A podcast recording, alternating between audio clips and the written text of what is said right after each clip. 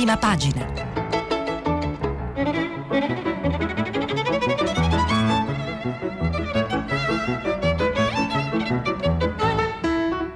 Questa settimana i giornali sono letti e commentati da Gad Lerner, giornalista del Fatto Quotidiano. Per intervenire telefonate al numero verde 800 050 333. Sms e WhatsApp, anche vocali, al numero 335 56 34 296. Buon venerdì 19 marzo dalla sede RAI di Milano, dove prima che sorgesse il sole faceva un freddo cane, ma i tram e gli autobus girano con eh, la bandiera tricolore e la bandiera ambrosiana perché si festeggiano le gloriose cinque giornate dell'insurrezione contro Radetzky e contro uh, gli Asburgo. Ma a ricordarmi qual è la ricorrenza celebrata quest'oggi su scala nazionale, trovo a pagina 10 del Corriere della Sera, ma poi ho scoperto di trovarla anche su altri giornali, una inserzione pubblicitaria costosa credo perché è un'intera pagina comprata eh, sulla quale voglio fare un test eh, con voi, capire quanto siete svegli alle 7.18 del mattino perché non c'è il cognome, eh, vediamo se indovinate di chi si parla. 19 marzo 2021, caro papà. Tutti conoscono le imprese straordinarie della tua vita, quanti mestieri, l'imprenditore, il Milan, la politica, ma io so che sei unico, anche nel mestiere più bello e importante del mondo. Sei un grande papà, ti abbraccio forte forte. Firmato Pier Silvio. Chi sarà mai? Vi lascio con questo mistero solo per pochi secondi, perché avendola trovato anche sul messaggero, poi mi sono reso conto che questa stessa inserzione pubblicitaria si trovava sul giornale di proprietà della famiglia Berlusconi, eh, che però ci fa un'aggiunta e non invidio Valeria Braghieri eh, che l'ha dovuta scrivere o voluta scrivere per la prima pagina di questo eh, giornale a mo' di fogliettone il messaggio di Pier Silvio per il 19 marzo, quegli auguri a un papà molto speciale. Pier Silvio Berlusconi, amministratore delegato di Mediaset, non è nuovo a questi romanticismi filiali, però ogni volta ci manda al cuore a sbattere contro le tonsille. Si deve essere emozionata tantissimo Valeria Braghieri di fronte a questa inserzione. Ormai Pier Silvio non è solo adulto, è padre a sua volta, eppure gli sale, sale di nuovo, a lei salivano eh, contro le tonsille i battiti del cuore, invece a Pier Silvio sale questa tenerezza di appartenenza. Non è da chiunque si complimenta con l'azionista del giornale per cui scrive, non è da chiunque saper fare il figlio anche da adulto, perciò ci perdoni Pier Silvio se usiamo la sua pagina 9 per fare gli auguri oggi a tutti i padri.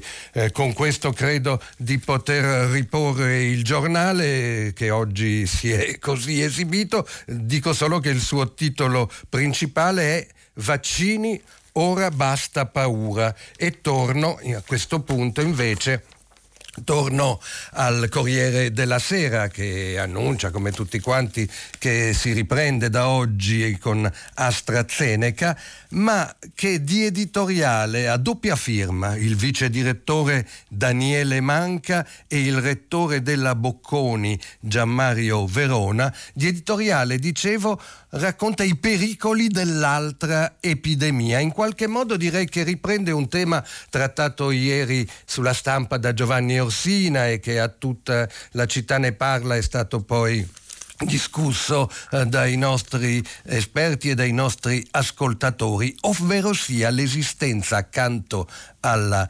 pandemia del Covid di una infodemia, la contrazione tra informazione ed epidemia.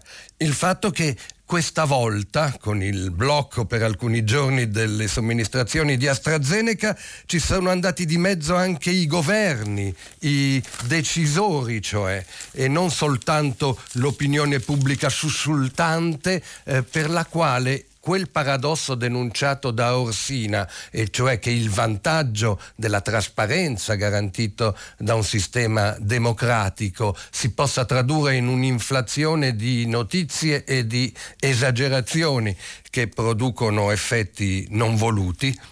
Ebbene, dicono Manca e Verona sul Corriere che nemmeno i eh, governanti sono stati esenti dall'infodemia che si era diffusa tra i cittadini ed è arrivata a spingere buona parte dei leader europei a sospendere per alcuni giorni l'immunizzazione della popolazione, perché l'infodemia opera come una qualsiasi malattia nel corpo umano, insinua il virus, il contagio virale ed esponenziale di un'informazione bacata che infetta il sistema e lo rende succube di una notizia imperfetta che il telefono senza fili del web trasforma in poco tempo in verità assoluta. L'infodemia è figlia di internet, la forza di cui si nutre è il creare inutili contrapposizioni per poi arrivare a sentenze assolutistiche. Avremmo bisogno di vaccinarci con dosi di razionalità informativa, concludono, ma non sarà facile, perché tra le vittime dell'infodemia c'è la sua principale nemica e nostra alleata, la scuola anche su questo eh, torneremo. Rilevo come oggi la critica ai governi europei che hanno sospeso la somministrazione del vaccino è quasi unanime, sui giornali arriva qualche giorno dopo. Devo dire che ci sono state eccezioni nei giorni scorsi, c'è chi ha sostenuto invece l'opportunità di quella scelta, ricordo Barbara Spinelli sul Fatto Quotidiano e la professoressa Antonella Viola sulla stampa, ma tant'è, eh, oggi garbatamente nella giornata in cui eh, la foto di prima pagina è quasi dappertutto, quella che ritrae insieme il sindaco di Bergamo Giorgio Gori eh, che pianta un tiglio a eterna memoria delle vittime eh, del Covid con davanti a lui quasi sull'attenti in giacca e senza cappotto Mario Draghi, eh, dicevo che eh, questa è anche la giornata nella quale si dovrebbe capire qualche cosa di più circa i provvedimenti governativi di sostegno alle diverse categorie in sofferenza. Prima di leggervi eh, su questo tema quanto racconta il Corriere, la vignetta di Giannelli, così lasciamo da parte in sospeso eh, eh, l'infodemia che effetti ci ha provocati. Eh, riguarda una statistica e ritrae un'infermiera che sta facendo il vaccino a un anziano signore. Stia tranquillo, le probabilità sono addirittura di uno su due milioni. E aggiunge l'infermiera, sono già stati vaccinati più di 2 milioni e non c'è stato un caso. E lì il signore, come dire, potete immaginare che si innervosisca un pochino. Vado oltre fino alle pagine interne del Corriere eh, della Sera a proposito di geopolitica dei vaccini, eh, segnalo eh, la scelta di Biden che per la prima volta rompe il totale protezionismo americano, ma lo fa nei confronti di chi? 4 milioni di dosi, tra quelle decine di milioni immagazzinate eh, negli Stati Uniti, eh, sono state eh, esportate alla volta del Canada e del Messico. L'annuncio arriva in contemporanea con l'impegno del Messico a imporre restrizioni ai viaggi dal Guatemala, paese dal quale provengono migranti diretti negli USA. Fonti del Congresso dicono che non sia un caso, uno scambio. Vi diamo i vaccini, bloccate eh, l'eccessivo flusso migratorio. Torniamo in Italia con le cartelle congelate fino al primo maggio. Quella parola rinvio, la parola di cui era più spesso accusato il governo Conte, esitazioni e rinvii, torna e vedremo eh, se sarà confermato dalla riunione di oggi del Consiglio dei Ministri, anche a proposito della spinosa questione fiscale delle cartelle esattoriali, condono o non condono. Intanto si parla di un rinvio dal primo marzo al primo maggio della ripartenza delle notifiche delle cartelle bloccate dal precedente governo, con spostamento al secondo semestre della ripresa dei pagamenti per chi ha programmi di rateizzazione in corso. Si parla di cancellazione delle cartelle più vecchie, cioè quelle fra il 2000 e il 2015, che siano di importo non superiore a 5.000 euro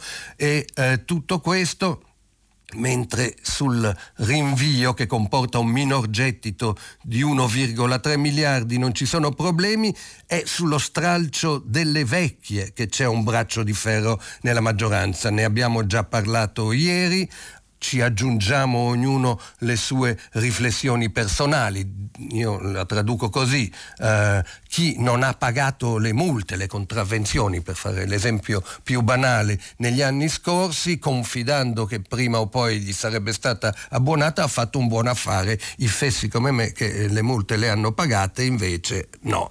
Eh, quindi la polemica la conoscete, da una parte c'è la Lega con i 5 Stelle, ma con qualche distinguo, e Forza Italia assolutamente favorevoli a quella che chiamano pace fiscale, dall'altro ci sono i partiti di sinistra e centrosinistra, dice Antonio Misiani, responsabile del PD mm, che non si devono condonare le multe a chi non ne ha eh, bisogno.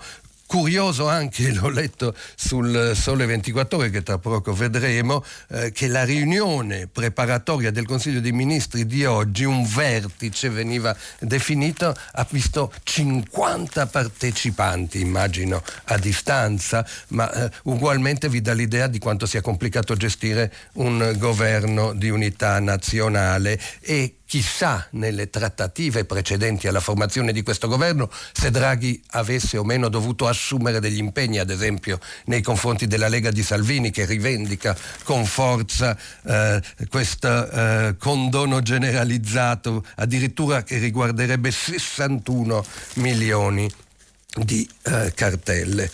Ancora dal Corriere della Sera uno sguardo veloce soltanto a una notizia che arriva dalla Francia.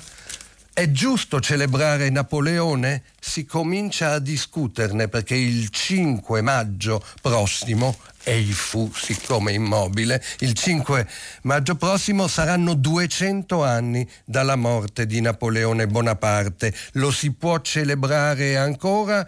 O Macron promette un ricordo con occhi spalancati sui lati oscuri, la misoginia, il razzismo di questo che però resta un protagonista assoluto della storia. Apre la cronaca milanese del Corriere, una notizia che altrove troverete sui quotidiani nazionali, cioè il sindaco Sala che stoppa il nuovo stadio di San Siro suscitando l'ira dell'Inter, squadra di cui peraltro egli è tifoso, ma la polemica è molto dura con questo sindaco ricollocatosi verde. Ma vi citavo prima il Sole 24 ore, oggi eh, è interessante eh, seguire sulla sua prima pagina e sulla sua terza pagina eh, le previsioni di come sarà il decreto sostegni tanto atteso. Titolo d'apertura del Sole, l'assegno coprirà al massimo il 5% delle perdite annue. Gli aiuti nell'ultima versione saranno misurati sul calo medio mensile di fatturato registrato dalle partite IVA fino a 10 milioni di euro tra il 2020 e il 2019, quindi si calcola eh, qual è stato il calo medio. Il meccanismo è articolato in cinque fasce e offrirà, a seconda delle dimensioni dell'attività economica, un assegno fra, per le più grandi del 20%, che per le più piccole, eh, quindi le più bisognose urgentemente, si arriverà fino al 60% del calo medio mensile. Questo significa che su base annuale il contributo sarà pari al 5% del, fattur- del calo di fatturato per le partite IVA fino a 100.000 euro. Eh, anche qui eh, poi eh, si racconta la polemica sulle cartelle esattoriali, Fisco, Lega e Forza Italia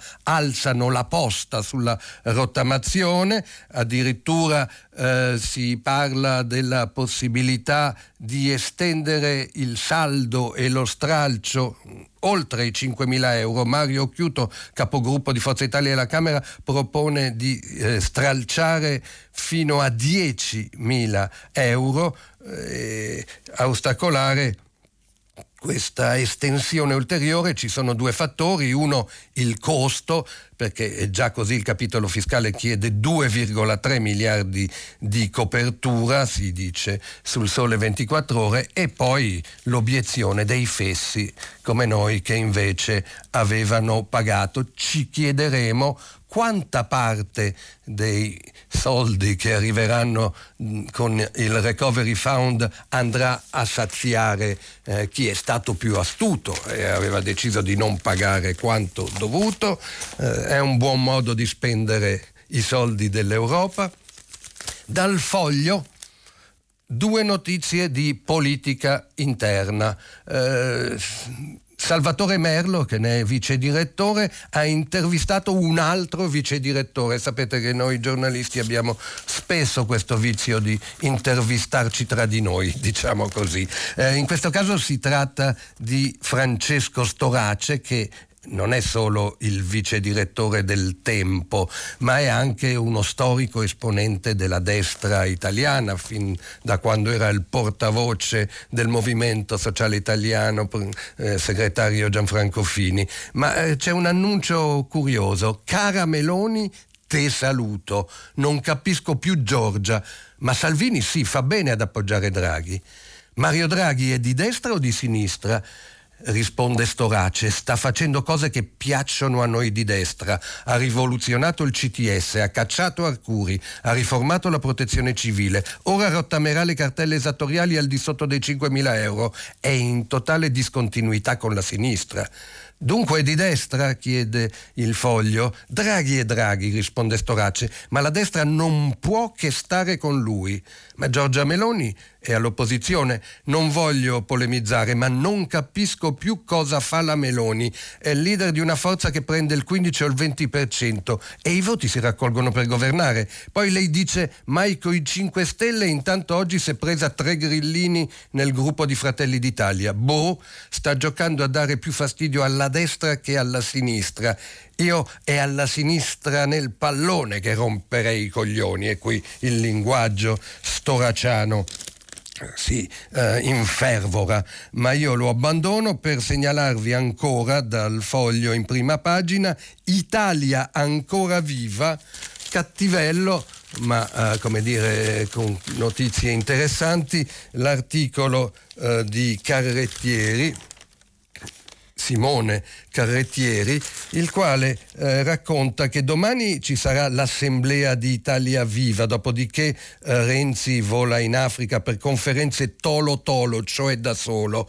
E quattro parlamentari sono in uscita verso il PD e Renzi ora medita il passetto di lato. Sono voci che girano a Roma da parecchio, e cioè che eh, Matteo Renzi si appresterebbe a così, eh, esercitare un altro mestiere, ma quello che ormai quasi tutti pensano e nessuno ha il coraggio di dire fra le truppe d'Italia Viva è proprio questo. Non è che Matteo ci porta dritti a sbattere contro un muro?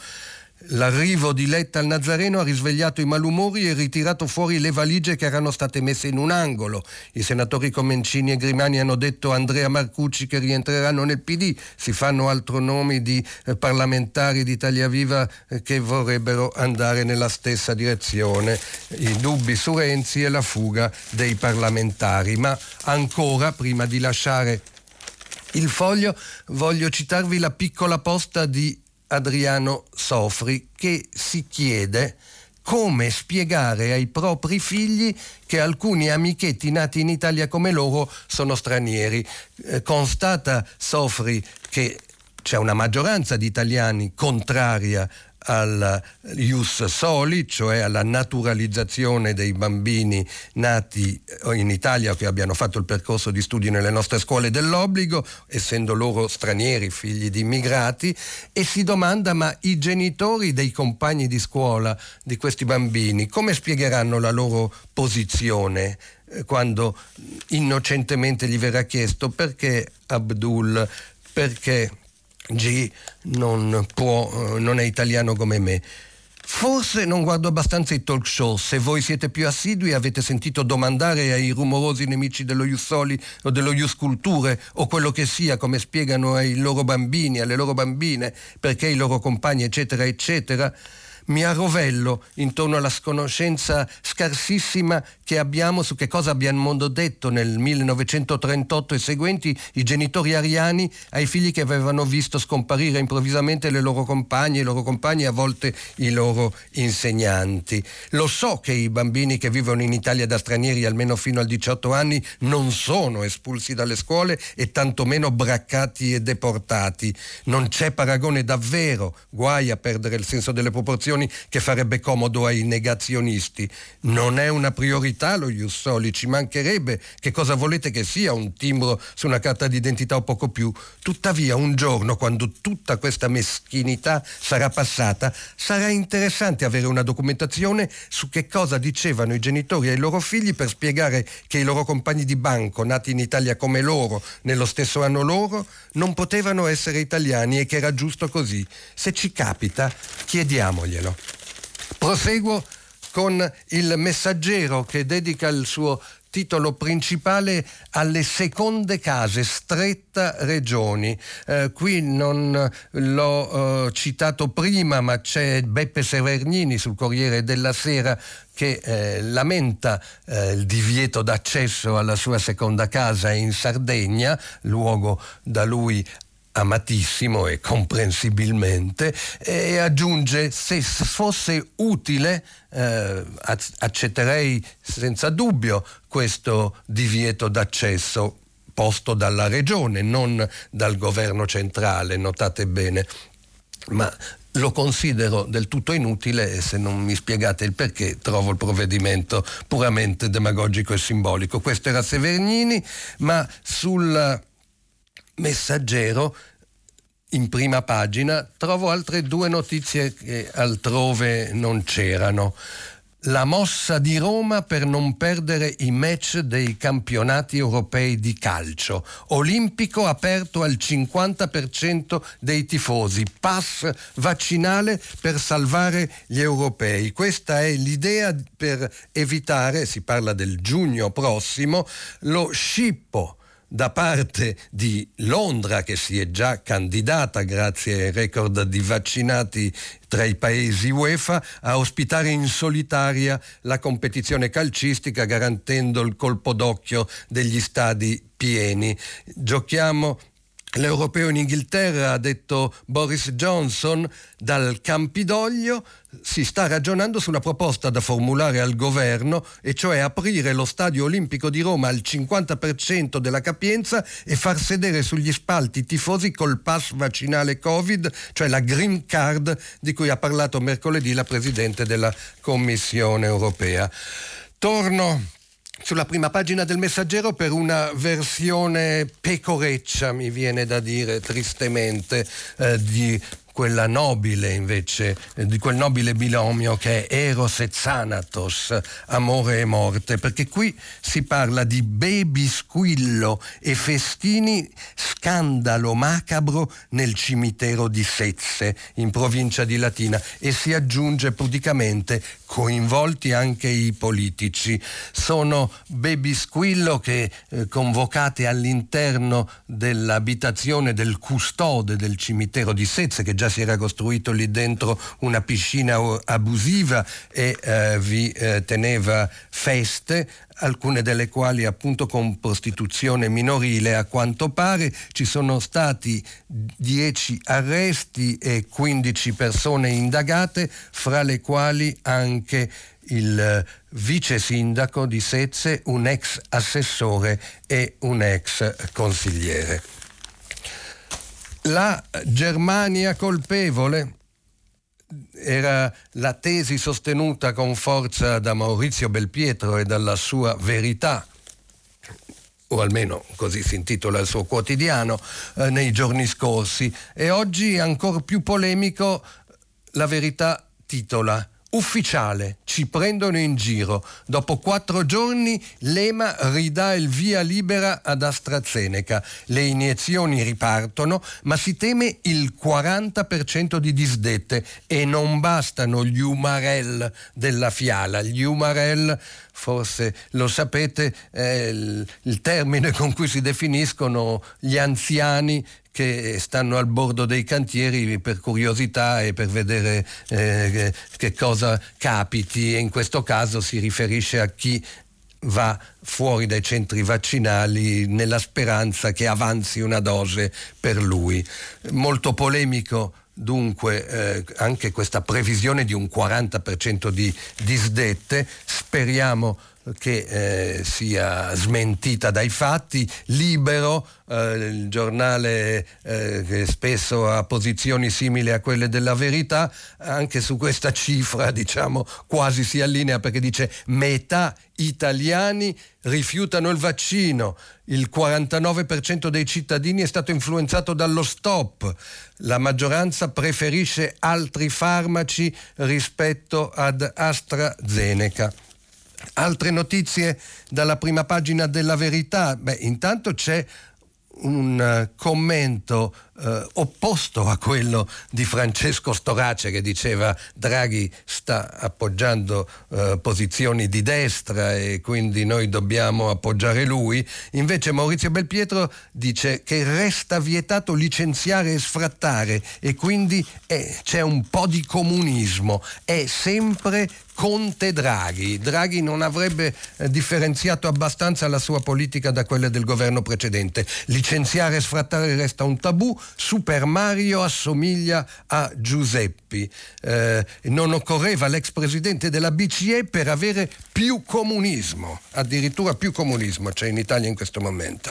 Ancora dal Verità con rilievo, con fotografia in prima pagina, Rixi, il consigliere regionale, poi ex viceministro ai trasporti Edoardo Rixi, che è stato, appel- è stato assolto eh, in Corte d'Appello a Genova dall'accusa di spese pazze in regione. Nel frattempo però si era dovuto dimettere da viceministro dei trasporti del primo governo Conte, lasciai il governo dopo la condanna, sono stato assolto e nessuno si scusa, denuncia Rixi, intervistato da Daniele eh, Capezzone. Mentre mentre largo rilievo alla verità, che non è mai stata tenera con Renzi, dedica a suo cognato, al cognato di Matteo Renzi, il marito della sorella, conticini alla sbarra per i soldi dei bambini. Eh, effettivamente diversi giornali riportano la notizia che il cognato di Renzi e i suoi fratelli sono a processo per ville e milioni dell'Unicef. Sono accusati a vario titolo di aver intascato somme destinate a enti benefici per spenderle altrove, persino in case di lusso. Arriviamo adesso alle notizie eh, che trovo solo sul manifesto. Il titolo è classico, è comune agli altri, Ritorno di Fiala, ma invece eh, trovo soltanto qui, eh, con un titolo um, molto evidente, in Myanmar cartucce e hardware italiani, inchiesta sulle aziende presenti nel paese e quelle che ci arrivano tramite la Turchia. Dopo il ritrovamento di proiettili dalla Kedit Italy SRL da parte dei manifestanti birmani, un gruppo di lavoro appena nato, che comprende Rete Disarmo, Amnesty, eh, l'Atlante delle Guerre, ha incrociato nuove prove fotografiche e documentali. Le munizioni di questa azienda livornese arrivano in Myanmar tramite una ditta turca. C'è poi il caso della trevigiana Secure Cube e del suo dispositivo di tracciamento, grande come un pacchetto di sigarette, sono stati venduti 11 dispositivi di questo tipo per 250 mila dollari al Myanmar. All'epoca al governo c'era ancora Aung Suu Kyi, ma l'uso eh, da parte della giunta militare eh, sembra preoccupare molto gli attivisti per i diritti umani. Lasciate eh, che eh, io eh, dire, eh, apprezzi un richiamo al mio paese natale, anche se è un richiamo addolorato sulla prima pagina del manifesto, povero Libano, lira senza valore. Chiudono anche le farmacie. Il Libano è a un passo dal collasso. La lira vale così poco che farmacie e negozi chiudono perché vendere non conviene. E mentre la protesta prosegue in tutto il paese, lo stallo politico non trova soluzione.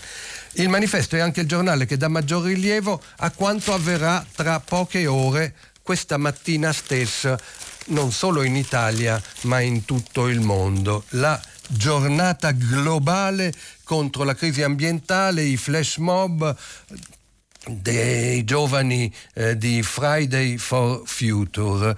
Italia Zone Verdi, oggi sciopero per il clima. Alle 9.30 a Milano è in programma una bike strike, cioè una biciclettata con partenza in largo Cairoli e arrivo in piazza Duomo. Mezz'ora dopo a Bologna lo sciopero in bicicletta parte dai prati di Caprara, la foresta urbana nata all'interno di un'area del demanio militare che i cittadini vorrebbero trasformare in parco. E poi altri flash mob da Torino a Napoli, a Cagliari, a Firenze, da Gorizia a Catanzaro e il fatto che siamo in zona rossa chissà se provocherà multe o interventi delle forze dell'ordine. Non, spero che non ce ne siano invece lunedì prossimo. Il manifesto è anche l'unico giornale che dedica spazio alla protesta italiana di tutta la filiera Amazon programmata per il 22 marzo eh, crescono le adesioni, assemblee, volantinaggi e boicottaggi per quella che sarà davvero una prima volta. Notizie economiche eh, rispetto ai eh, provvedimenti del governo, c'è chi ha forte bisogno di sostegno e eh, di ristori, se preferite. Avete visto eh, le metodologie con cui verranno assegnati sul sole 24 ore. C'è chi invece nella pandemia ha visto accrescersi i suoi risparmi perché semplicemente ha speso molto meno non potendo viaggiare, non potendo andare al ristorante e continuando ad avere uno stipendio fisso o delle buone rendite. Risultato, Milano Finanza ce lo racconta nel suo titolo d'apertura, investi i soldi o scappa, paradossi da crisi, il risparmio resta senza casa, out, out delle banche italiane ai clienti con depositi importanti, dovete investirli con noi. Eh, Fineco fa la prima mossa e decide una stretta sui conti correnti sopra 100.000 euro. Sono aumentati eh, i depositi bancari, ho sentito parlare eh, di cifre superiori ai 117 miliardi di euro, la gente lascia i soldi in banca e adesso le banche in qualche modo eh, vogliono eh, entrare nella partita anche usufruendone. Ora dalla stampa AstraZeneca è sicuro, si riparte, eh, voglio citare una per tutti eh, le sentimentali, commosse eh, eh, rievocazioni eh, di Bergamo, la cerimonia di ieri col Presidente del Consiglio, perché qui ho quasi un diario intimo di Mattia Feltri, fiero di essere bergamasco, occupa una pagina intera nel raccontare su un piano molto intimo e personale eh, il santuario di San Patrizio a Colzate in Val Seriana che era sotto casa sua e da dove riceveva fotografie da un nuovo amico nei giorni tragici della pandemia dell'anno scorso e gli ha suscitato i ricordi della Baglia Santina con cui ci andava questo santuario, se c'è un posto che posso chiamare patria è proprio quello, eh, c'è il racconto della sua famiglia come ha vissuto la pandemia mentre lui stava a Roma. Eh, ieri quando Mario Draghi ha detto cari bergamaschi, sono bastati quell'aggettivo e quel sostantivo così normalmente accostati ad ammutolirmi. Vivo a Roma da oltre 16 anni, prima vivevo a Milano, un anno fa mi sentivo un disertore, ero fuggito da Bergamo appena possibile, appena più che ragazzo ma adesso ho ricominciato a sentirmi bergamasco, a dirmi bergamasco e quando un giorno il comune di Bergamo mi ha ringraziato per un articolo ho sentito dentro di me muoversi qualcosa che rassomigliava al significato di quella stupida, insopportabile parola, orgoglio, orgoglio di essere bergamasco, cioè un orgoglio senza merito, così un Feltri, dopo citerò un altro Feltri che non è parente, eh, ma prima dalla stampa voglio andare a un articolo che ho trovato molto interessante, al quale farà seguito su Repubblica un altro articolo di un'altra docente eh, universitaria autorevole e impegnata anche in politica e nel sociale. Sto parlandovi di Elsa Fornero sulla stampa e di Chiara Saraceno su Repubblica. Elsa Fornero, esperta come sapete di previdenza, di pensioni, parla di un nuovo welfare che si renderà necessario dopo la pandemia e che dovrà eh, come dire, cambiare proprio completamente il suo approccio, perché se oggi eh, ci si difende dai rischi col risparmio, con i prodotti assicurativi che talvolta lo Stato rende obbligatori, a volte lo Stato stesso eh, che eh, con i suoi prelievi gestisce queste eh, prestazioni, dice che questa logica indennizzatrice che ha sorretto il welfare è corretta ma non sarà più sufficiente in futuro. Emblematico cita il caso di George Floyd, soffocato da un poliziotto che lo stava arrestando a Minneapolis negli Stati Uniti. La famiglia si è vista riconoscere 27 milioni di dollari di risarcimento, una cifra record che però non compensa la perdita di vita di un uomo e neppure compensa le opportunità che George George Floyd non ha avuto nella vita una buona istruzione, un lavoro invece di lavoretti, un ambiente aperto all'inclusione e alla simpatia invece di odio razziale. Dove vuole arrivare Elsa Fornero?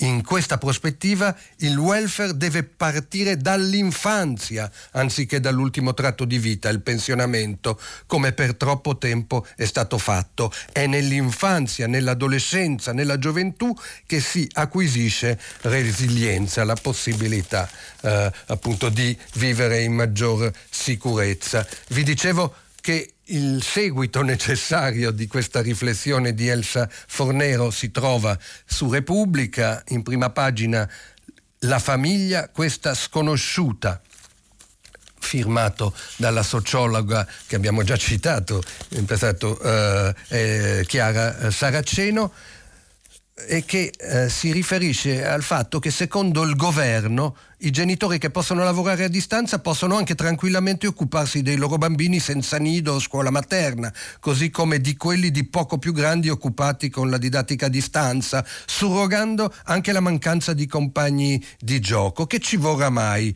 Si ritengano fortunati di poter lavorare da casa e non pretendano di avere il bonus babysitter o di ottenere il congedo straordinario.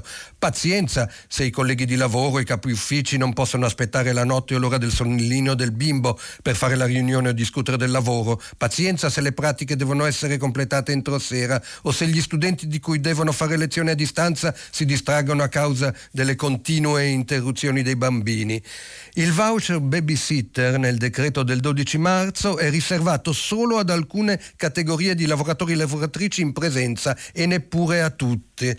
Ne sono esclusi quelli che possono lavorare a distanza, ma ne sono escluse anche molti lavoratori dipendenti che non fanno parte eh, degli operai di fabbrica, della logistica o delle super, commesse dei supermercati. Solo a costoro è lasciata l'alternativa del congedo, eh, molto costosa perché dimezza salari che già spesso sono mm, molto bassi. Le alternative, protesta Chiara Saraceno, sono fissate con criteri che nulla hanno a che fare con i bisogni dei bambini, la specifica condizione economica delle famiglie e le condizioni effettive del lavoro, sia a distanza che in presenza. Ne trae la conclusione non soltanto di una mancata conoscenza di come sono le dinamiche familiari nella nostra società i bambini sembrano quasi essere una specie in via di estinzione, ma di nuovo torna Saraceno con mm, dire, l'ostinazione eh, che contraddistingue molti anche ehm, partecipanti di associazioni come Alleanza per l'infanzia, le reti di educazioni che bisogna garantire al più presto quando si vada al di sotto dei parametri della zona rossa per il benessere dei bambini, che nidi, scuole d'infanzia e almeno le scuole elementari vengano riaperte. Ancora da Repubblica Beh, in prima pagina c'è Altan e Altan non si può non citare. Quando vediamo questo suo personaggio desolato in ginocchio che quasi sembra pregare dicendo io credo alla scienza, fa miracoli è il contrario di quello che accade effettivamente, come ben sapete. Voglio citare da Repubblica ancora che è pronta la campagna Mi vaccino perché.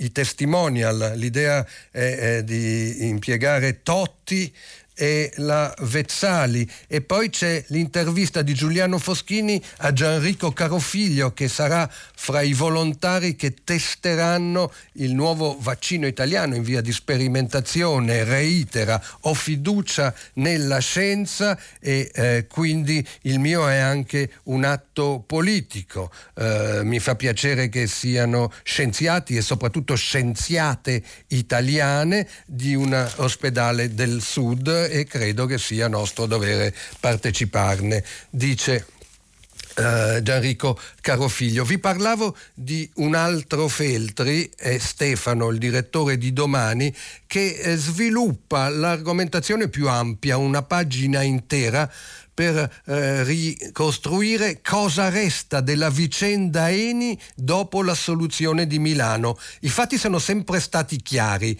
1,1 miliardi di euro sono finiti nelle tasche di politici nigeriani invece che dei cittadini di quel paese.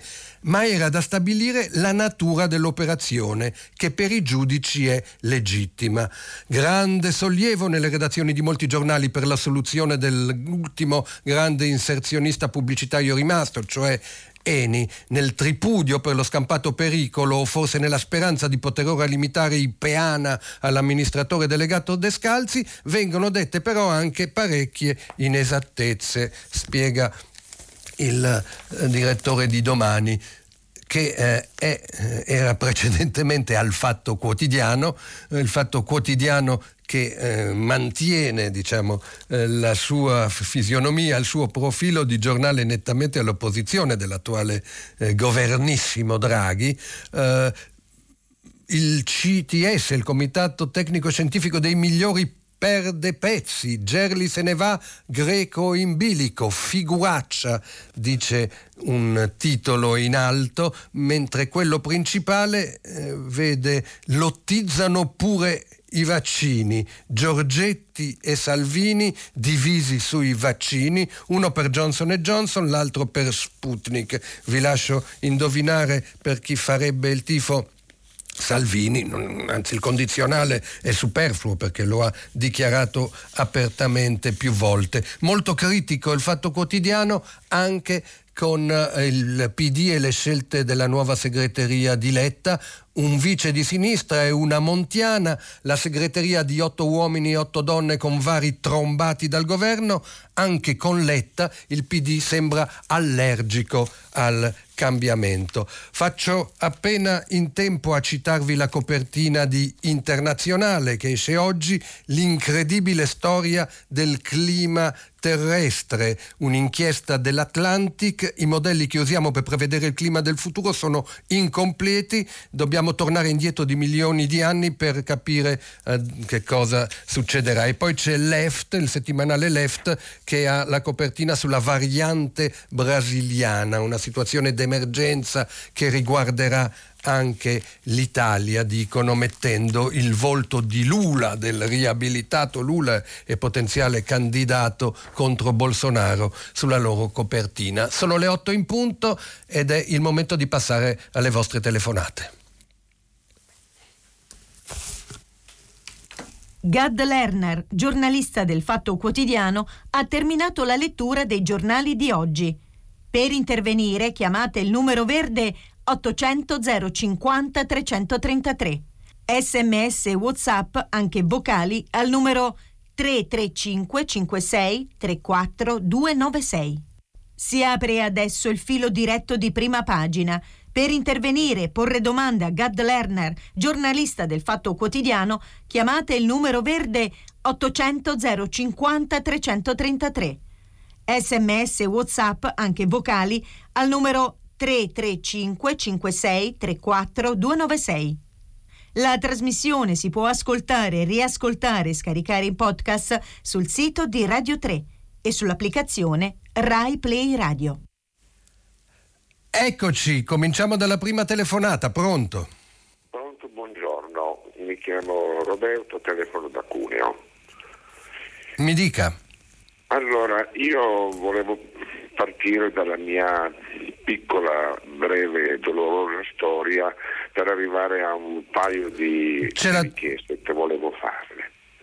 Eh, io ho perso mia moglie nella prima ondata del virus. Mia moglie era ammalata, era, era sofferente di una demenza, era ricoverata in una struttura di, di protezione, una struttura di eccellenza, e, però il 9 di, di marzo dello scorso anno è stato effettuato un trasferimento da un nosocomio eh, qui della nostra città dentro la struttura protetta. Era un lunedì, il risultato è stato che giovedì la persona trasferita ha dato sintomi vistosi del virus e anche altri sì. Presenti, tra cui mia moglie.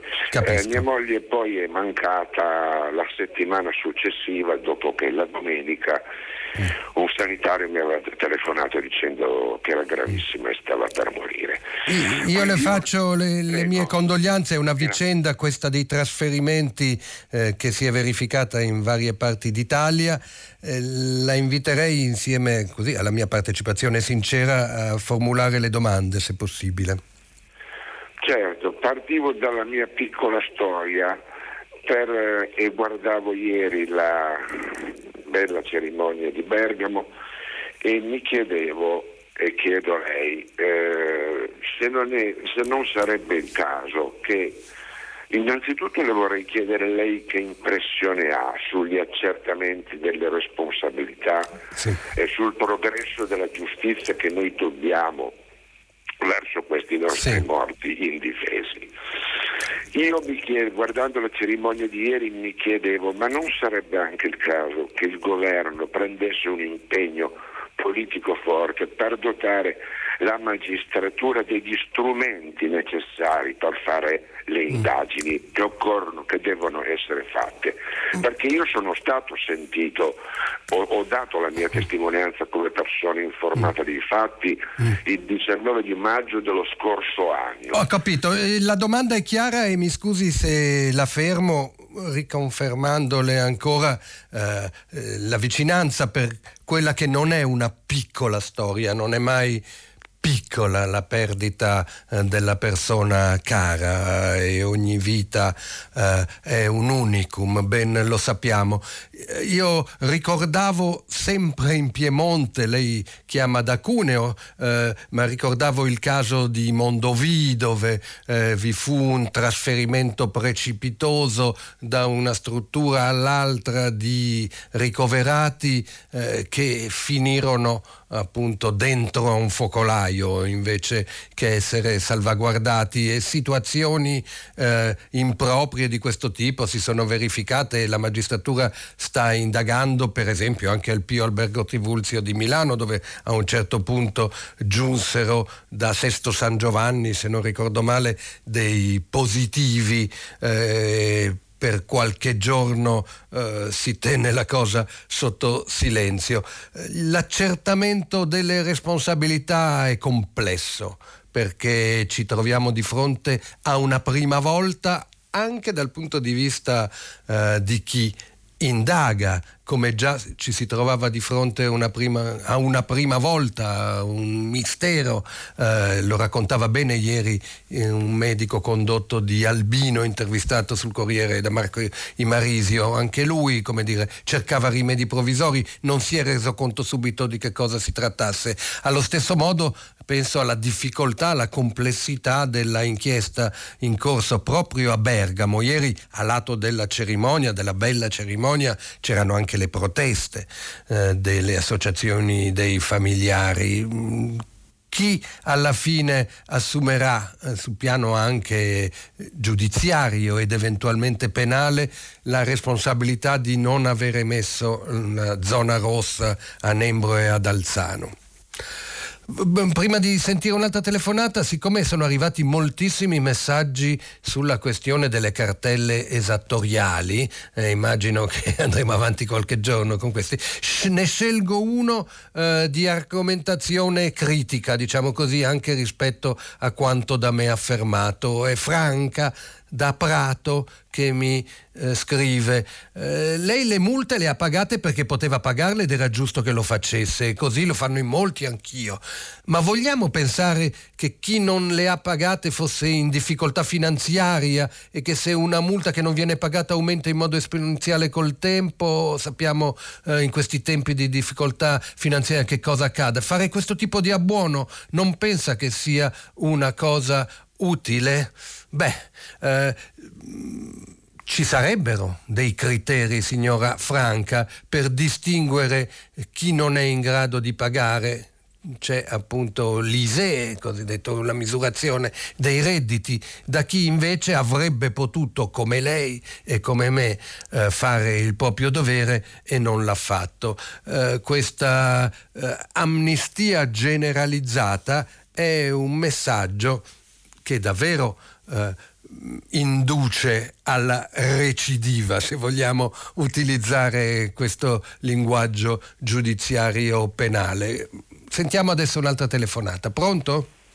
Buongiorno, mi chiamo Bruno e telefono da Roma. Mi lasci che eh, io scherzi un attimo sul fatto che eh, dopo che ieri hanno telefonato solo maschi, eh, vedo che già siamo a due maschi. Vediamo, vediamo se prima della fine eh, chiamerà anche qualche signora. Prego, Bruno. Sta diventando drammatica. No, no, no, no. no. allora, allora, dunque, una piccolissima premessa, io viaggio da vent'anni in tutto il mondo per esportare high tech italiano, sì. con grande difficoltà ma ancora ci riusciamo, grandissima difficoltà. Io dopo questi vent'anni di esperienza ho utilizzato un criterio spannometrico per distinguere i paesi democratici civili e il resto dei paesi. Mm. I paesi democratici civili è dove si va in galera se non si pagano le tasse, ma pesantemente c'è un controllo e i paesi civili sono quelli dove si paga sul fatturato, non si paga sul numero di sedie, sul numero di lampadine, mm. sul numero di tovaglioli. Si paga sul fatturato e il fatturato si controlla molto semplicemente, soprattutto ultimamente. Allora, pa- noi che stiamo prendendo la più grossa fetta di soldi destinati dall'Unione Europea a recuperare un gap e quindi che questi soldi sono stati dati chiaramente con l'intento di sviluppare e produrre, sono soldi che servono per investimenti produttivi. E dove mettiamo la faccia dell'italiano più rappresentativo in termini di serietà che oggi possiamo offrire, che è Mario Draghi. Capisco gli equilibri interni a un governo di unità nazionale cosiddetta, ma se passa una questione come quella del saldo a stralcio, protocollo a prescindere da tutto, allora l'Unione Europea no, non può continuare a considerarci un paese da operetta? Questa è la mia domanda. Punto e basta. È una domanda retorica alla quale aggiungo eh, il messaggio che mi ha inviato Alex, il quale dice gentile Lerner mi ha fatto andare di traverso la colazione, non so, temo che si riferisse anche egli a, alle considerazioni. Eh, eh, quello che io posso aggiungere a commento di quanto detto da Bruno è, è semplicemente che è vero che eh, nei paesi occidentali, soprattutto di cultura anglosassone, ma anche diciamo così eh, eh, calvinista, eh, chi non paga le tasse finisce sul serio in eh, galera, è una percentuale elevata negli Stati Uniti di una popolazione straripante ed eccessiva a mio parere di detenuti quella, la percentuale eh, della indisciplina eh, fiscale. Qui eh, siamo diventati eh, i messaggeri eh, di una rivolta fiscale legittimata dall'alto, perché forze politiche che hanno conquistato eh, molto spazio elettorale lo hanno fatto eh, legittimando questi tipi di comportamenti e considerando ed equiparando il prelievo fiscale a un furto, cosa che si è rivelata nociva per molti lavoratori autonomi adesso che dovevano ricorrere ai ristori. Chi negoziante, esercente piuttosto che lavoratore autonomo non ha potuto dimostrare eh, eh, i suoi redditi penalizzati nel passaggio dal 2019 al 2020 a causa della pandemia perché eh, faceva dichiarazioni di redditi molto inferiori a quelli reali e perché faceva molto nero, eh, difficilmente potrà andare a chiedere un rimborso sul nero. Pronto? Uh, pronto, buongiorno, sono Carlo da Napoli. Mi dica. Allora, uh, signor direttore, uh, un pensiero al Libano suo, perché è un paese martoriato, io mi ricordo la guerra civile in Libano e al fatto che l'Italia comunque ehm, aiuta il Libano con la presenza delle sue truppe al sud, sì, sud certo. garantendo la pace. E quindi, senta, la mia domanda è questa, una domanda diretta il governo Conte è caduto anche per il MES, il MES che i soldi del MES dovevano andare alla sanità. Ma visto che le banche sono piene e il risparmio non viene smobilizzato per aiutare l'Italia, cioè potrebbe esserci come dire, un prestito nazionale per poter affrontare. Uh, che paura! Lei semina l'allarme. Lo fece una volta nel 1992, un prelievo sui depositi bancari. L'allora presidente del Consiglio Giuliano Amato. Sono passati quanti anni da allora? Quasi 30 e se lo ricordano ancora eh, i miei coetanei. Eh, eh, eh, lei è divertente, mi scusi se l'ho interrotta, adesso le faccio completare il suo pensiero. Eh, trovo, eh, come dire, singolare la scomparsa del MES dal nostro dibattito pubblico perché è stato uno degli argomenti polemici più forti contro il governo Conte, quello che era da irresponsabile non fare immediato ricorso a questa possibilità di prestito eh, per la nostra sanità in particolare. E invece avete visto che eh, non, non, è più tema, vero? Sì, non è, purtroppo non è più tema, però quei soldi servono, specialmente per la sanità, ora che c'è bisogno di assumere nuovi infermieri, eh, medici e trovare nuovi spazi. E ricordare che tutti questi soldi immobilizzati nelle banche non servono a niente, non aiutano nessuno, veramente non aiutano nessuno. Le ricordo che nel 1917 Francesco Saverionitti chiese un prestito nazionale agli italiani in guerra e arrivò a 6 miliardi di lire di allora e così l'Italia poté vincere e uscire dalla crisi che si era impantanata dopo Caporetto. Mi perdoni, veramente, cioè, questo, il, risparmio non è mai positivo se non trova, dire, luogo nel produrre di nuovo ricchezze e risorse.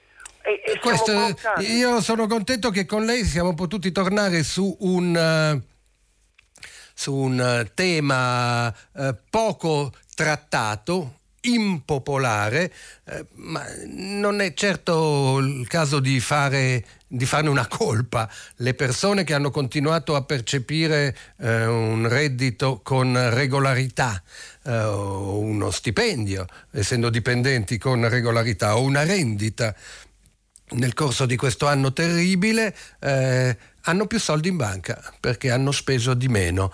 Questo vuol dire che dobbiamo portarglieli via? Certo che no, non è così che può ragionare una classe dirigente, ma una riarmonizzazione del fisco è probabilmente qualcosa di diverso, di molto diverso eh, dal semplice eh, così, eh, abbuono delle cartelle esattoriali. Eh, qua leggo un messaggio di Bruno da Torino, piuttosto lungo, vediamo se riesco a sintetizzarlo. Io sono un evasore, caro Lerner, o almeno così mi considerano, perché non ho pagato tutte le tasse anni fa. Poco importa se non le ho pagate perché ho usato fatturare e dichiarare tutto se avevo dei dipendenti, se ci sono state diverse e gravi crisi economiche che hanno portato al fallimento migliaia di piccole aziende come la mia. Poco importa se tanti piccoli imprenditori si sono suicidati senza ricevere nemmeno un minuto di silenzio. Poco importa se le cartelle moltiplicano il debito almeno per due e ti mettono un'ansia infinita per anni. Poco importa se paghi rate su rate non ne esci mai. Poco importa tutto. L'importante è indignarsi con un facile cavallo di battaglia, combattendo con coraggio contro l'evasione fiscale. Conclude Bruno da Torino che bisogna forse ammettere che i veri evasori non finiscono in Equitalia e che ai dipendenti le tasse gliele paga qualcun altro. Eccoci qua. Eh, sentiamo un'altra telefonata.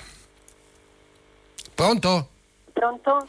Buongiorno. No, buongiorno, mi chiamo Francesca, telefono da Pisa. Mi dica. E volevo fare una considerazione di tipo eh, psicologico, cioè l'Organizzazione Mondiale della Sanità considera la salute, la salute fisica, mentale, eh, fisica e sociale.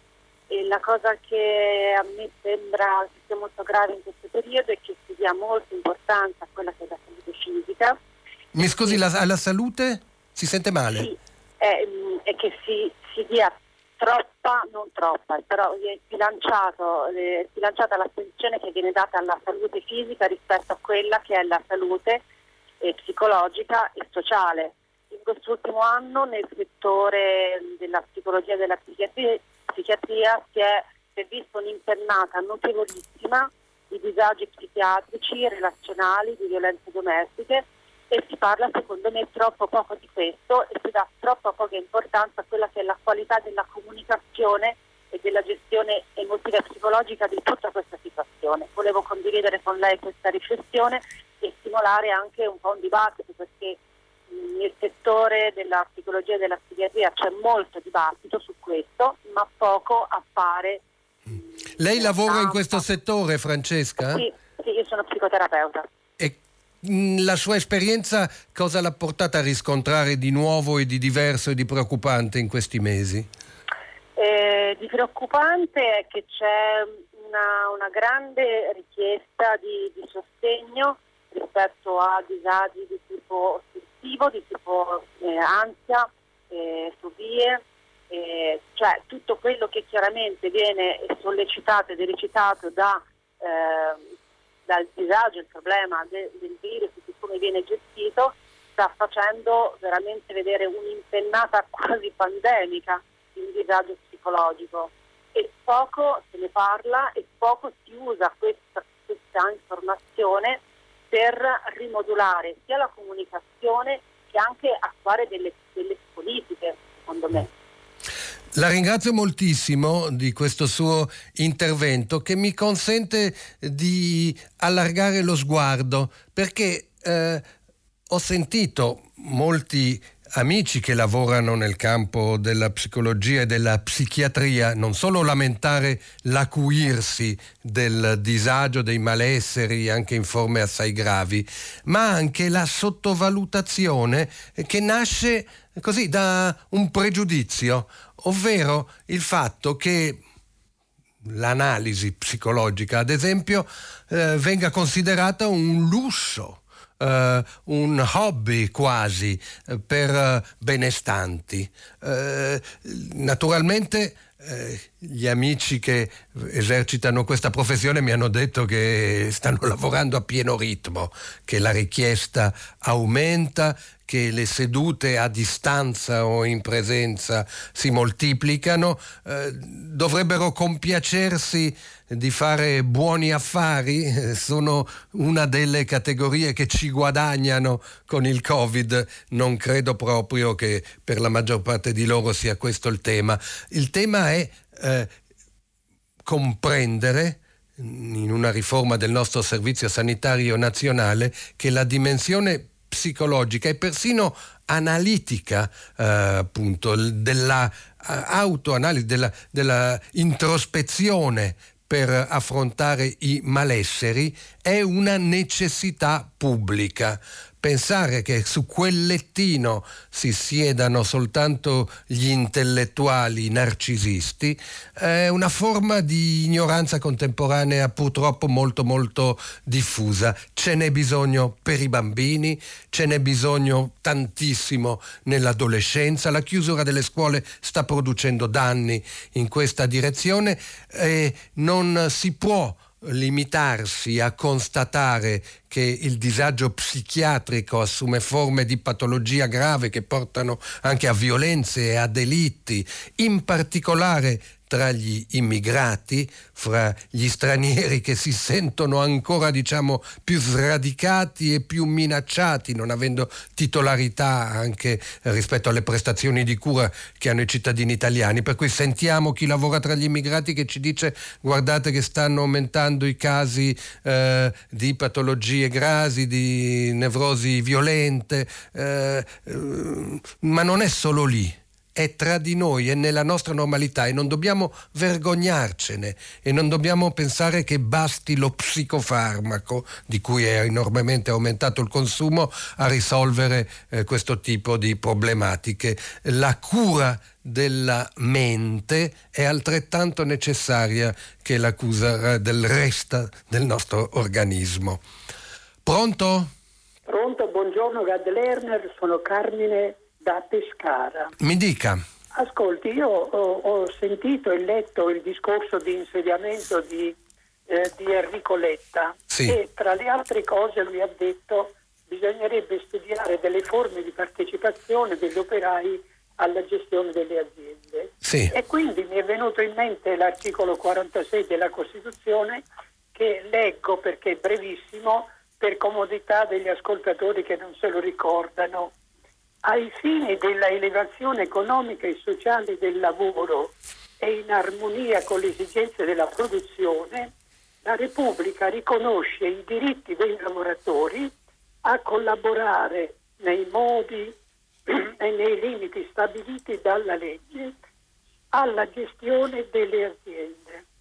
Mm-hmm. Secondo me ci vorrebbe una legge appunto che ammettesse in qualche modo gli operai alla gestione delle aziende.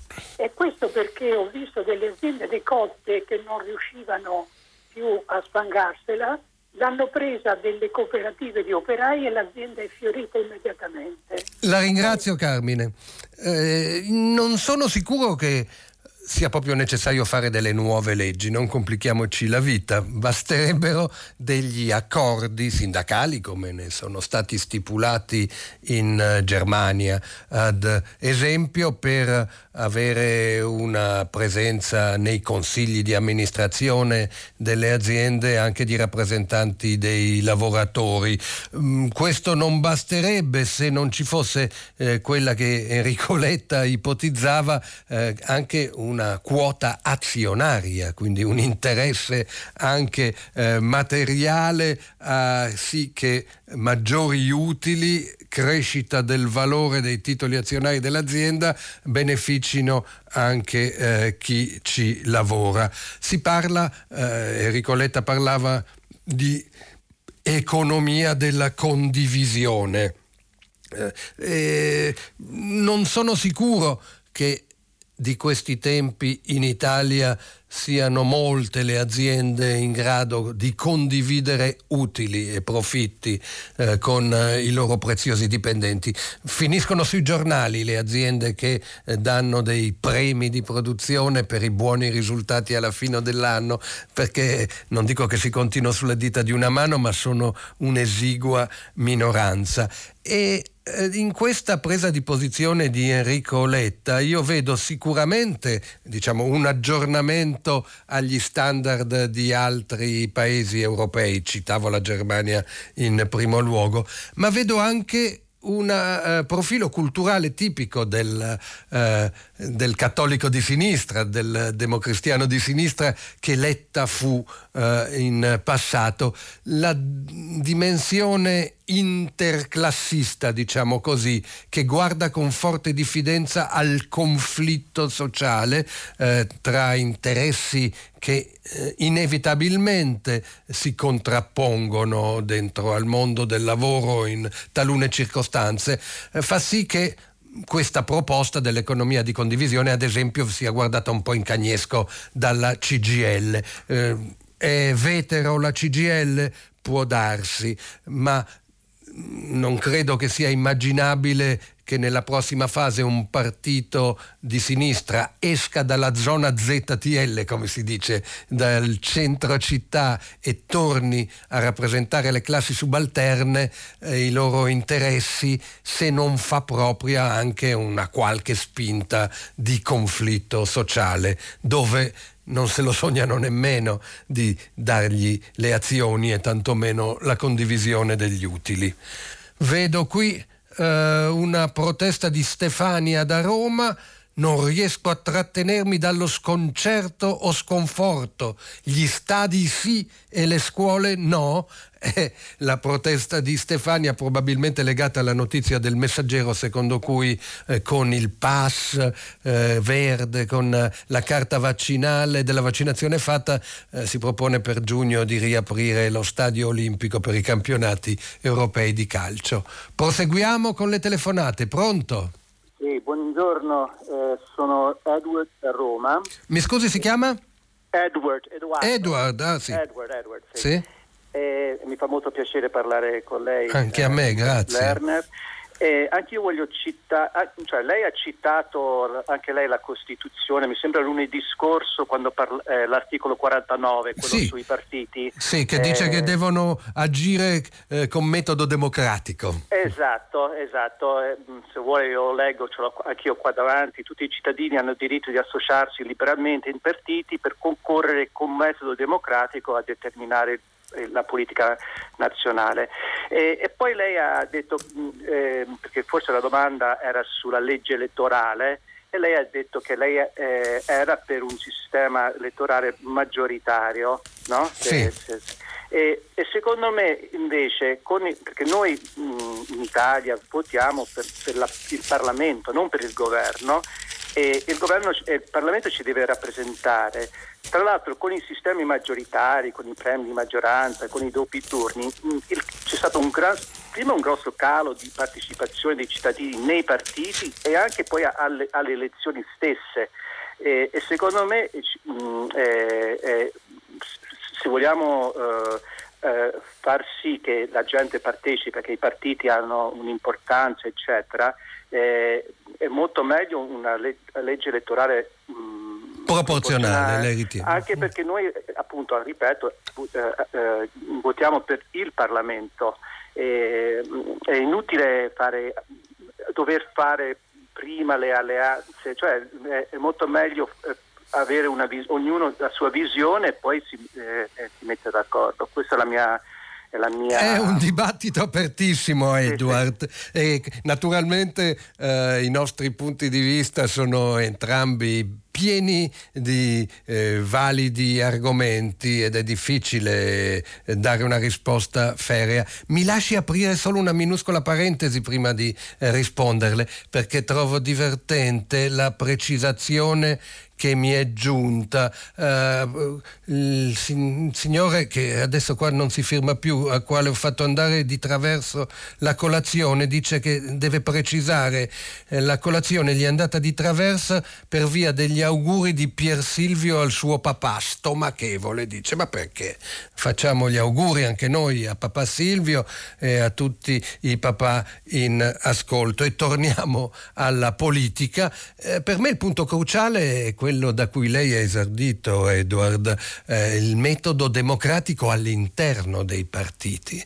Eh, quella è la cosa più difficile, lo scoglio più difficile da superare. Il partito di papà Silvio, ad esempio, non è che brillasse per eh, democrazia interna, ma lo stesso possiamo dire eh, di quasi tutti gli altri partiti. Abbiamo visto persino nella piccola più Europa, 2700 tesserati, eh, quanti guai hanno avuto negli ultimi giorni fino all'uscita della fondatrice Emma Bonino. Eh, fino a che non si applicherà la norma costituzionale che deve costringere i partiti a, a usare un metodo rispettoso eh, dei loro militanti, della loro volontà che consenta lo spazio di un attivismo civico che è quello sì che eh, può anche promuovere un ritorno alla partecipazione al voto, eh, che in altri paesi è più diffusa che da noi oggi. Avete visto forse il dato olandese? Mi ha colpito che nonostante la pandemia e nonostante che il voto sia stato spalmato, anzi forse grazie al fatto che è stato spalmato su tre giorni, ha votato l'81% degli aventi diritto eh, in Olanda. Eh, è lì che dovremmo tornare.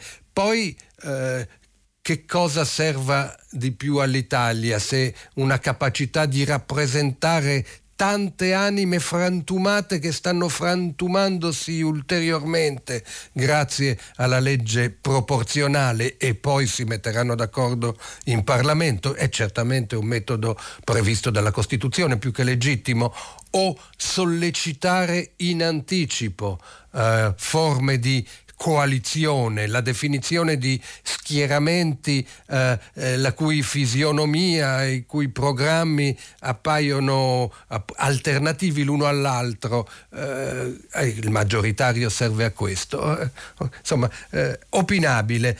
io ho trascurato in questi giorni, e me ne scuso, la lettura di articoli, tutti fatti però di lodevoli supposizioni, perché non c'è niente ancora di sicuro circa la riforma del Movimento 5 Stelle. Oggi sul Corriere Emanuele Buzzi racconta i segnali di Di Maio eh, che per aggirare Rousseau eh, porta l'idea del voto per posta. Ecco, eh, io non so quanto è difficile eh, definire una nuova forma di democrazia partecipata all'interno dei partiti.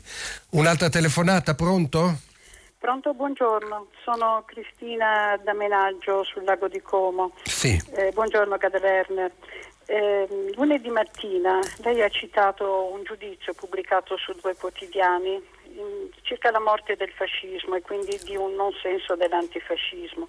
Sì. Io telefono per chiedere a lei una parola per sostenere appello dell'Ampi di Dongo perché tra non molto, cioè verso la fine di aprile, a Dongo e a Giulino di Mezzegra intervengono eh, con cortei organizzati, eh, Saluto Romano e Camicie Nere, centinaia di estremisti di destra eh, per commemorare la, l'esecuzione del duce e dei gerarchi. Questi cortei sono autorizzati dalle istituzioni pubbliche e eh, questo a noi veramente appare una grande contraddizione in nome della libertà di espressione e di, manif- eh, e di manifestazione. Ora, noi come Ampi no, vogliamo che Dongo e Giulino di Mezzegra non siano luoghi di una memoria e celebrazione di dittatura, ma che diventino davvero il, il simbolo di una resistenza civile non violenta. Grazie, Grazie, Cristina del suo intervento. Lei sa di giocare in casa con me perché insieme a Laura Gnocchi sono più di due anni che stiamo raccogliendo le video testimonianze eh, filmate eh, delle partigiane e dei partigiani d'Italia ancora viventi. Alcuni sono all'ascolto e li ringrazio eh, per queste meravigliose testimonianze di una scelta compiuta in gioventù eh, che eh, ravvivano eh, continuamente il nostro bisogno eh, spesso inconsapevole, inavvertito, eh, di non abituarci, eh, di non abituarci al fatto che la libertà e la democrazia siano date una volta per tutte e di cogliere nell'aria i segnali eh, che vanno in senso opposto. Sono stato rimproverato nei giorni scorsi quando ho detto che la sospensione, il rinvio del voto in Italia al prossimo ottobre senza la minima protesta e senza che ci sia stata una discussione eh, mi ha fatto pensare eh, che facesse comodo ai gruppi dirigenti dei partiti. A proposito di quanto dicevamo prima eh, sull'articolo 49 della Costituzione, tutto sommato che non si votasse alla scadenza dovuta, cosa che sarebbe impensabile in Germania, in Olanda, in Israele dove si vota martedì prossimo, eh, in Italia, ma sì, pazienza, meglio così che intanto eh, ce la gestiamo. Ci, ci si abitua, ci si abitua anche a piccole sospensioni non gravi della democrazia. Lei invece eh, mi consente di eh, ricordare che dal comune di Sant'Anna di Stazema, teatro di un atroce eccidio eh, nazifascista, eh, è partita una grande petizione popolare perché eh, ci sia un esplicito divieto alla vendita e alla promozione di, eh, merceo, di merci, di merceologia inneggianti al regime dittatoriale del quale questi partigiani eh, ci hanno regalato il superamento. Ancora una telefonata alle 8.39 ci sta? Pronto? Buongiorno. Chi parla? Sono Roberto Veronesi, sono sindaco di un piccolo comune alle porte della città di Pavia, il comune si chiama Torre d'Isola. Sì. È un comune del Parco del Ticino immerso nel verde e nell'agricoltura e vi chiamo per eh, mettere un po' l'attenzione e chiedere di avviare una riflessione che non riguarda solo noi, ma che parte da noi per un problema nostro, ma che riguarda tutta. Eh, dica, dica che dobbiamo un po' correre. Logistiche, eh, la crescita enorme di nuovi impianti logistici sul eh, territorio. L'ultimo proposto nel, è nel comune di fianco a noi di Amazon su una superficie di 260 erotti mila metri quadri, un edificio eh, alto come un palazzo di sette piani eh, con ovviamente una ricaduta di, di, traffico enorme su tutta la zona e non solo sul comune dove viene realizzato.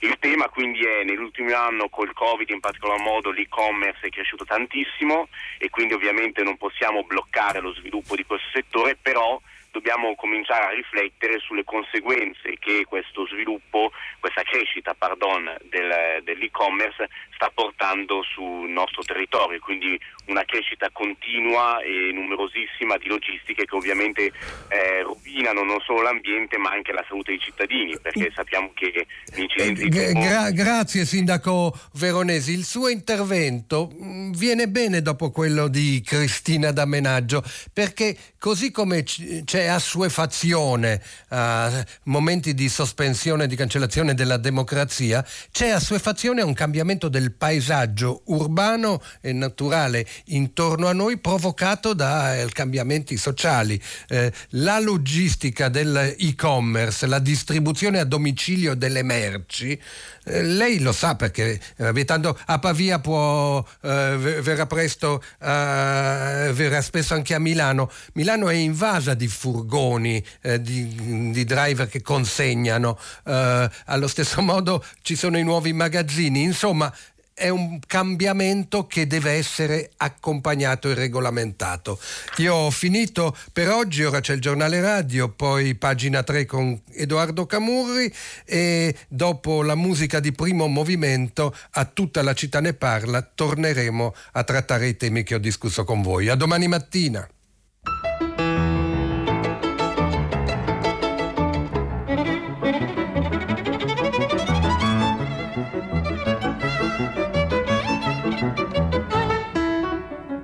Gad Lerner, giornalista del Fatto Quotidiano, ha letto e commentato i giornali di oggi. Prima pagina un programma a cura di Cristiana Castellotti. In redazione Maria Chiara Beranec, Natascia Cerqueti, Manuel De Lucia, Cettina Flaccavento, Giulia Nucci. Posta elettronica, prima pagina, chiocciolarai.it. La trasmissione si può ascoltare, riascoltare e scaricare in podcast sul sito di Radio 3 e sull'applicazione Rai Play Radio.